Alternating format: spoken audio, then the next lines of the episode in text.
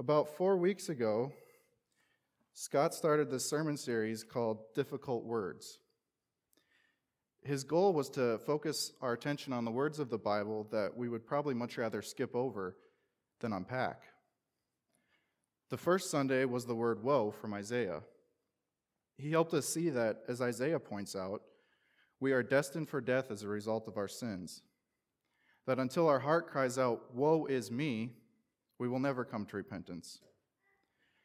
The second week brought the difficult word of cursed. We discovered that a cursed life is one of pride and trust in our own understanding, that this life will never lead to bear fruit. Scott reminded us that a blessed life is one of trust in the Lord, even if this leads us through a dark valley. It's a blessing because God's circumstances for us are always for our own good. Last week, he introduced the difficult word love. He encouraged us to love one another just as God loves us, and to even go a step further and love our enemies just as God loves his. The fourth and final difficult word we encounter today is gospel. On May 6, 1994, Pastor Roy Ratcliff received a phone call that changed his life forever. As a pastor, he was used to getting phone calls all hours of the day and night, so the phone ringing wasn't anything out of the ordinary. However, the person on the other end was. His friend Rob, who happened to also be a pastor and who also hardly ever called him, was asking if he could handle an urgent matter for him. Rob had received a phone call from another pastor named Curtis who specialized in prison ministry. Curtis had received word that a prison close to Rob had a prisoner there that wanted to be baptized into the Christian faith. Curtis was a couple states away from this prison, and realizing that the distance would prevent him from effectively ministering to this prisoner, he asked Rob, who only pastored about 40 miles from the prison, if he would do it. Unfortunately, though, Rob was leaving for a conference and he was not able to follow through with the request. Understanding how important of a matter this is, he reached out to his friend, Roy, who also lived close to the prison, to ask if he would be willing to assume this responsibility. Roy was not so quick to answer, though. You see, this prisoner was famous for the crimes he committed. And understanding that this baptism request could possibly be a hoax, Roy knew that if he agreed, he would have to meet immediately in person to determine the authenticity of this request. Roy was well aware of how his congregation and family might respond to this news once they found out who he would be meeting with. However, Roy had to find out if this man did, in fact, want to be baptized. So, having no experience in working with prisoners, he reluctantly agreed to meet with the famous criminal. After meeting with the man, Roy found out that he truly did want a baptism. Curtis, along with a woman from another church, had sent this criminal a Bible study course. Upon completing it, he found intense remorse in the sins he had committed. This prisoner knew that unless he repented and became born again, he would spend the rest of eternity in hell. It was for this reason that Roy agreed to baptize this hurting and burden laden man immediately. Roy met with this man for the first time on April 20th, 1994. And on May 10th, 1994, a prisoner who would never step foot outside the prison walls again became a free man in Christ through the waters of baptism and faith in Jesus. On May 10, 1994, Roy no longer was in the presence of a man destined for hell. Roy was in the presence of a fellow brother in Christ. Roy knew that this man was ashamed of his past. He knew that this prisoner believed in the power of the cross and the atoning sacrifice made on his behalf. Roy knew that the gospel had saved this man's life. We read from John chapter 3, verses 1 through 21. Now, there was a Pharisee, a man named Nicodemus, who was a member of the Jewish ruling council. He came to Jesus at night and said, Rabbi, we know that you are a teacher who has come from God, for no one could perform the signs you are doing if God were not with him. Jesus replied, Very truly I tell you, no one can see the kingdom of God unless they are born again. How can someone be born when they are old? Nicodemus asked. Surely they cannot enter a second time into their mother's womb to be born. Jesus answered, Very truly, I tell you, no one can enter the kingdom of God unless they are born of water and the Spirit. Flesh gives birth to flesh, but the Spirit gives birth to spirit. You should not be surprised at my saying, You must be born again. The wind blows wherever it pleases. You hear its sound, but you cannot tell where it comes from or where it's going. So it is with everyone born of the Spirit. How can this be? Nicodemus asked. You are Israel's teacher, said Jesus, and do you not understand these things? Very truly, I tell you, we speak of what we know, and we testify to what we have seen, but still you people do not accept our testimony. I have spoken to you of earthly things, and you do not believe. How then will you believe if I speak of heavenly things? No one has ever gone into heaven except the one who comes from heaven, the Son of Man. Just as Moses lifted up the so the Son of Man must be lifted up, that everyone who believes may have eternal life in him. For God so loved the world that he gave his one and only Son, that whoever believes in him shall not perish but have eternal life. For God did not send his Son into the world to condemn the world, but to save the world through him. Whoever believes in him is not condemned, but whoever does not believe stands condemned already because they have not believed in the name of God's one and only Son. This is the verdict Light has come into the world, but people loved darkness instead of light because their deeds were evil. Everyone who does evil hates the light and will not come into the light for fear that their deeds will be exposed. But whoever lives by the truth comes into the light, so that it may be seen plainly that what they have done has been done in the sight of God. Father, we pray that you open our eyes to our sinful ways. Let us hear your restorative and peaceful message from your word that is so crucial for us to hear. Help us to remember your love and grace as we come to humbly see ourselves for who we really are. Allow your word to soak into our hearts and penetrate our souls. Break down our false sense of hope in ourselves and restore the everlasting hope in you. We pray these things in Jesus' name. Amen. We don't actually see the word gospel appear anywhere in our text this morning. However, this text is the gospel nonetheless. In fact, it can even be referred to as the gospel in a nutshell. We hear the word gospel a lot, whether it comes from this pulpit or on TV or from talking amongst ourselves. Perhaps you have heard the word gospel the most when it is contrasted with the word law. Law versus gospel, the two main points of the Bible. It's important to know that, unlike the gospel, the law is hopeless. The law's main purpose is to reveal to us our shortcomings, to show us that we can never measure up to God's holy standards. Woe is me is the only proper response we should have when we think of the law. It destroys our very core and leaves us in the depths of despair, just like it did to Isaiah when he was in the presence of God. Isaiah was crushed by the law but found purpose in God's calling in his life. Jeremiah tells us that without the gospel, we are left cursed like a shrub in the desert, who is left to wither up when the heat comes. Cursed are the ones who put their trust in their own hearts, but blessed is the one who trusts in the satisfying work of the gospel. The love we read about in Luke last week is the purest form of the gospel, as Scott noted.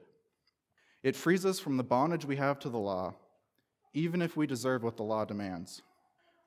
The reason law and gospel are so dissimilar is because the law kills and the gospel brings us to life. The law says cursed and the gospel says blessed. The law says eye for an eye and the gospel says turn the other cheek. So, as you can see, the gospel can be found in each of the difficult words we have looked at so far. But it doesn't stop there. Actually, we find the gospel in the entirety of the Bible. However, you may still be wondering what is the gospel? The English word gospel comes from the Greek word euangelion, which means good news. The first four books of the Bible, sorry, the first four books of the New Testament, Matthew, Mark, Luke, and John, are called the Gospels. They all give an account of the life and death of Jesus. So, is the gospel defined as the good news of the life and death of Jesus? Simply put, yes. But we should not get the idea that euangelion is a simple concept to grasp. On the contrary, The gospel of Jesus is quite difficult for us to understand, apply, and live out. Our sin will always prevent the full weight of this doctrine to be felt. But even with our sin stained vision, we are able to, with the help of the Holy Spirit, draw three realizations from this gospel in a nutshell text that helps us better understand the good news of Jesus. The first realization is that the gospel is mysterious. Upon looking at verses 1 through 13, we encounter a dialogue between a member of the Sanhedrin named Nicodemus and Jesus. Nicodemus, knowing what he has to risk by being caught associated with Jesus, comes to him at night perplexed by what Jesus is teaching. It's accurate to say that this Pharisee is curious about what he doesn't understand, and maybe more specifically, why he doesn't understand it. Jesus, knowing this man's heart, gives him an explanation that only further confuses Nicodemus. This is typical of Jesus, as we have seen before and as we will continue to see. It's just another example of how fallen we really are in sin and how blinded we are because of that. But I don't think we should criticize Nicodemus here for being confused. After all, the term born again that Jesus uses is a term that we have heard quite often in modern Christianity. However, for Nicodemus, this is a term that he obviously was not at all familiar with, so it's understandable why he can't grasp what Jesus said. We should pay more attention to Nicodemus's attitude in regards to these confusing terms instead of the fact that he was confused. What does he do when he doesn't understand? He asks questions. He engages with Jesus. He puts his pride aside and humbles himself before the Lord. Let me just stop here and say that this Pharisee, associated with the group of people that Jesus would harshly condemn and speak poorly of regularly, this Pharisee got it right for once. For once in the Bible, we look to this Pharisee as an example of how to respond to this mysterious message that Jesus is teaching. Rather than letting anger and pride keep us from the truth, we would do well to engage more with the Word, as Nicodemus did with Jesus, to find answers. How many hours a day do we waste away when instead we could be soaking in the Word of God, mining into a deeper relationship with Him?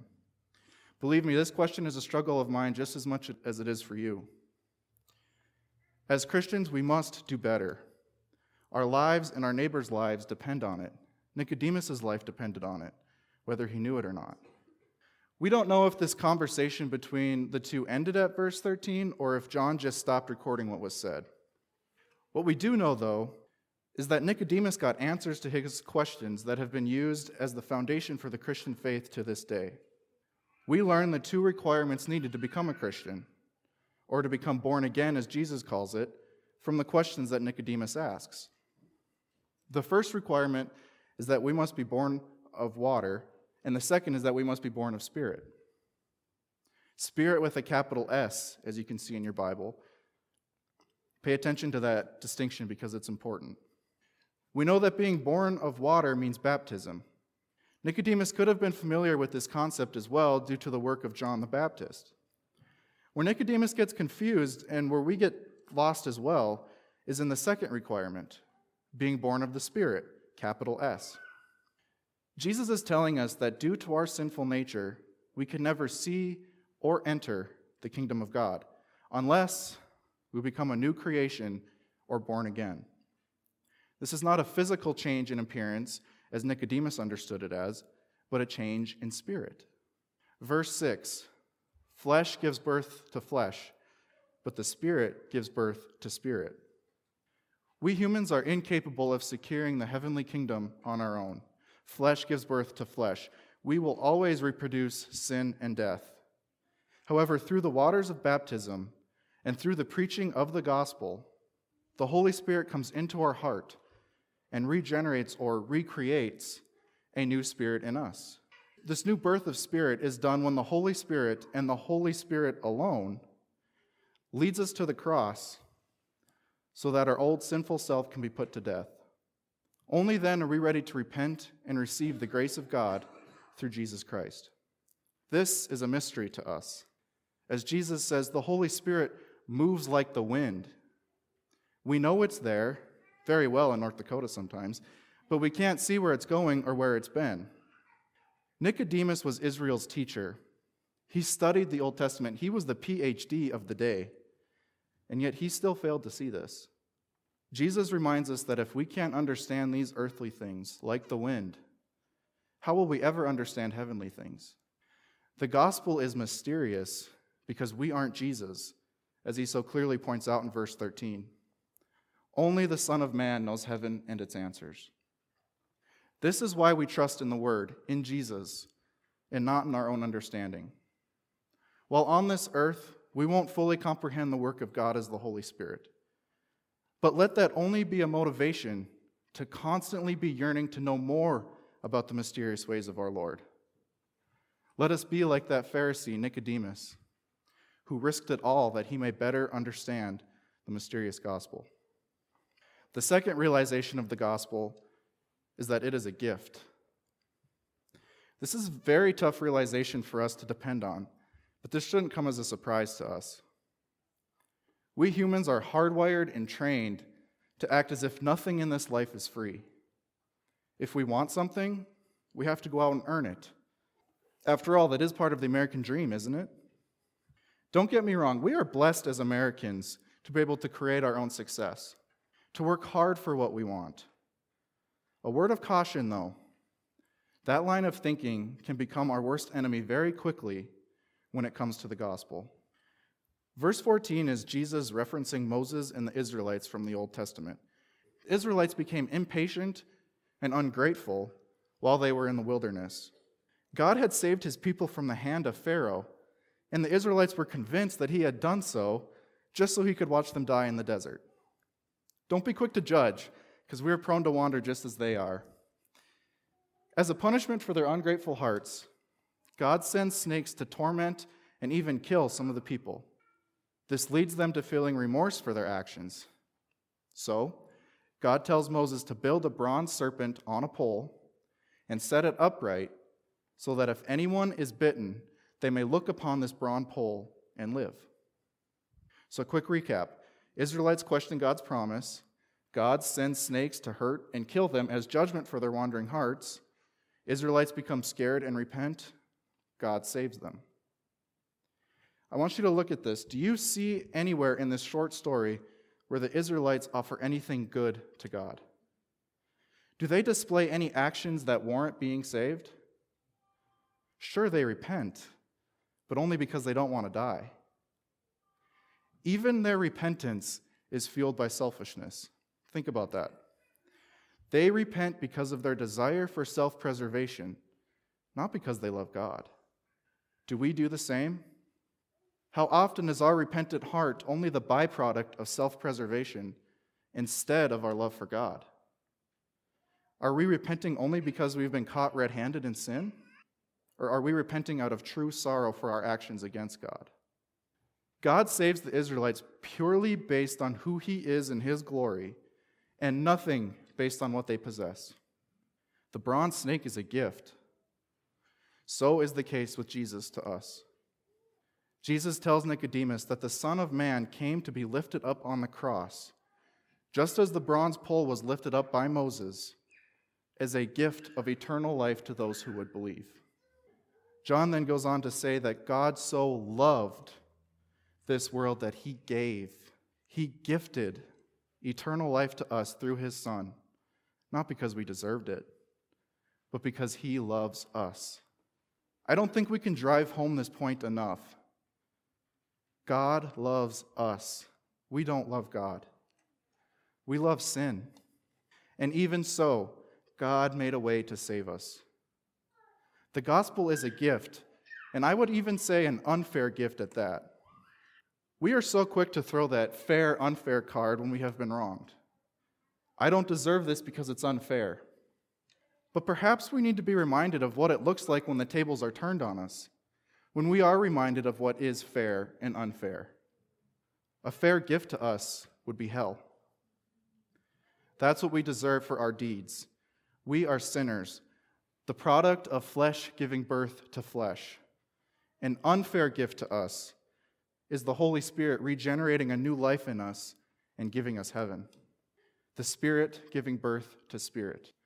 An unfair gift to us would be sending a Savior into the world when the world was still sinful and saving that sinful world so that they may spend eternity in their Father's arms.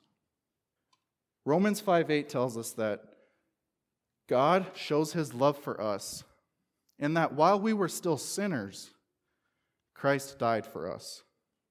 Christ didn't die for us when we had earned it. Christ died for us when we were already dead. This is what an unfair gift is, and the more we are reminded of this scandalous, unfair gift, the better off we are. Without Christ's atoning work on the cross, we are nothing. The idea without Christ should horrify us. It should keep us wide awake at night, deeply disturbed by its meaning. Without Christ means that we stand condemned before God, as we read about in this text. It means that we are as good as in hell. Church, hear me when I say this. God sent his Son into the world to gift us with salvation while we were turned away from God, while we were sinners, and while we were already condemned. God sent his Son so that the only person on this earth that didn't deserve God's wrath and punishment bore it anyway on our behalf. Jesus paid it all, while we could never offer anything in return.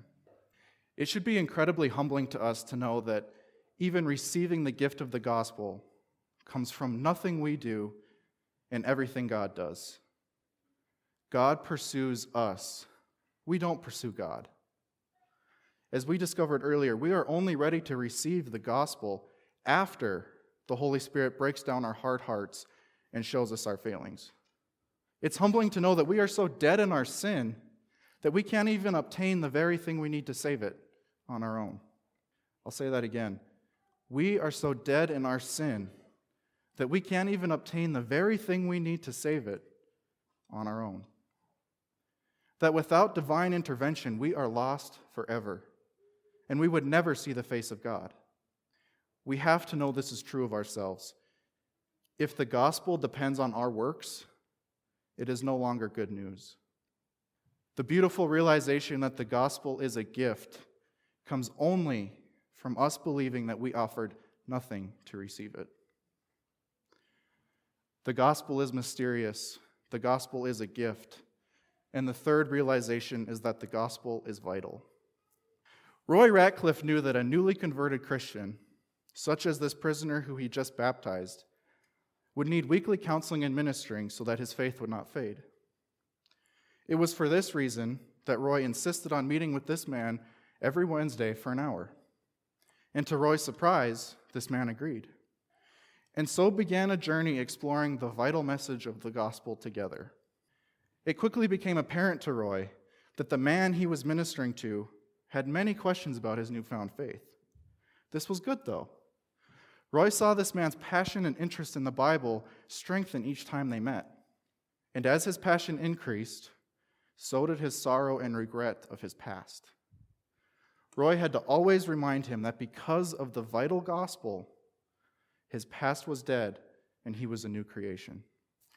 Roy continued to meet with this man for seven months until an announcement on the radio brought the meetings to an end. This prisoner, who Roy had come to admire, honestly, was dead. He had been killed by another prisoner while they were cleaning a bathroom. Roy was devastated, and his head was spinning. Roy saw the two of them being lifelong partners in the gospel together, each ministering to the other in their own special way. This dream was shattered on November 28, 1994. All Roy had of this man now was a Thanksgiving card Roy had received from him and his lasting memory. Roy knew that he would see this man again in paradise. The vital message of the gospel had turned this condemned sinner into a saint in Christ. John tells us that our verdict is clear. Left to ourselves, we hate the light and love the darkness. For this reason alone, we will never come to the light by our own will. We will run away from the light knowing that it will expose our evil. It's because of this verdict that the gospel becomes vital. It's because of this verdict that we will never fully understand the ways of our Heavenly Father. It's because of this verdict that we are condemned. But God, but God, showing his love for his people, pursues us while we run from him. He brings light into the darkness so that we may see the truth. He brings to life the dead and creates in us a beacon of hope that points straight to Jesus.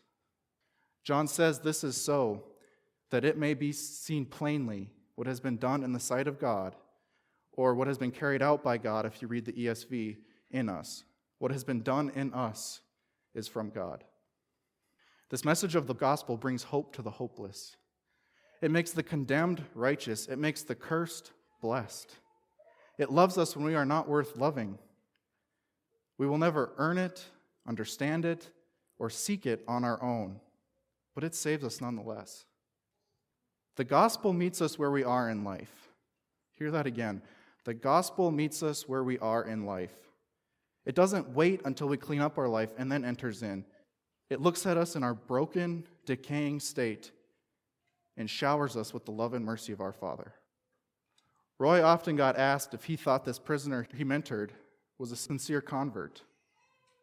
Roy always answered the same.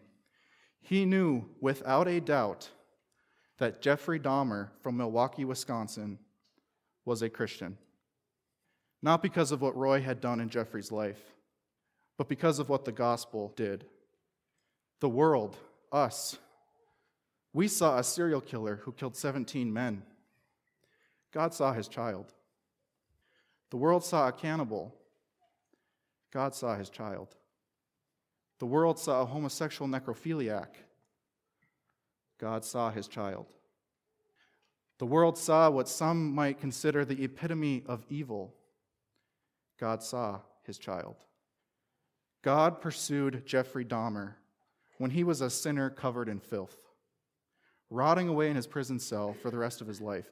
God looked at him and saw someone worth saving. This is the difficult nature of the gospel. This is the unfairness of the gospel. We see a man like Jeffrey Dahmer and can conclude for ourselves that he should never be worthy of salvation. That is true. He wasn't worthy, but neither are we. The fact that Jeffrey Dahmer was saved by God's grace should not bother us, as it did so many once they found out he was a Christian. One man went so far as to say, If Jeffrey Dahmer is going to heaven, then I don't want to be there. Shame on him and shame on us. As if this unfair gift should be for us and us only. During Jeffrey's trial and even after his death, the question of his mental sanity was brought up. A lot of different psychologists with a lot of different expertise examined the demeanor and actions of Jeffrey. They all came up with the same diagnosis Jeffrey Dahmer was completely sane. To be considered legally sane, or in other words, to be tried in court as a sane person, you have to meet two requirements. The first is that you have to be able to determine right from wrong. And the second is that you are able to understand the consequences of your actions. Jeffrey knew what he was doing was wrong, and he knew where his crimes would get him if he was caught. Jeffrey Dahmer was sane. To put it bluntly, he was just like you and I. This should bother us. Not the fact that he went to heaven, but the fact that he was a sane human. This means that the only thing that plagued Jeffrey Dahmer and led him to carry out these horrific actions is the same thing that plagues us. It means that sin is sin. And even the tiniest little lie keeps us the same amount of distance away from God as the crimes of Jeffrey Dahmer did. This is difficult and this is frustrating and it may even infuriate some, but it is the truth. While we were still sinners, Christ came to save us. While we were still sinners, God's grace broke through the darkness and brought us to the light, the light that we would run from otherwise. This mysterious, unfair, vital gift should bring us to our knees and point our eyes to the cross. This difficult gospel should completely crush any hope of salvation in ourselves, in our works, and show us the hope in Christ and in Christ alone. When we realize how lost we are, the gospel is only that much sweeter. Christ is knocking on your door. You're hiding from him. You're filthy and scared and crushed from the weight of this world, but he wants to come in anyway. Open the door and let him in. Let his spirit fill your heart and receive the gift he has given you. Believe in Jesus' good news this morning.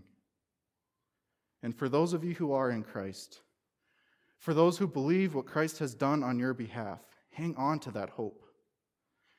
Don't let your wandering heart lead you back into the darkness.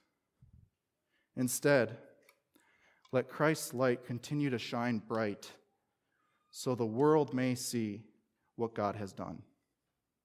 Praise God for the gospel. Father, thank you. Thank you for the gift of Jesus. Thank you for sending your Son so that the only person on this earth who didn't deserve your wrath and punishment bore it anyway for us, Father. So that while we were dead in sin, you provided a way out. You created a way so that we can be with you for eternity.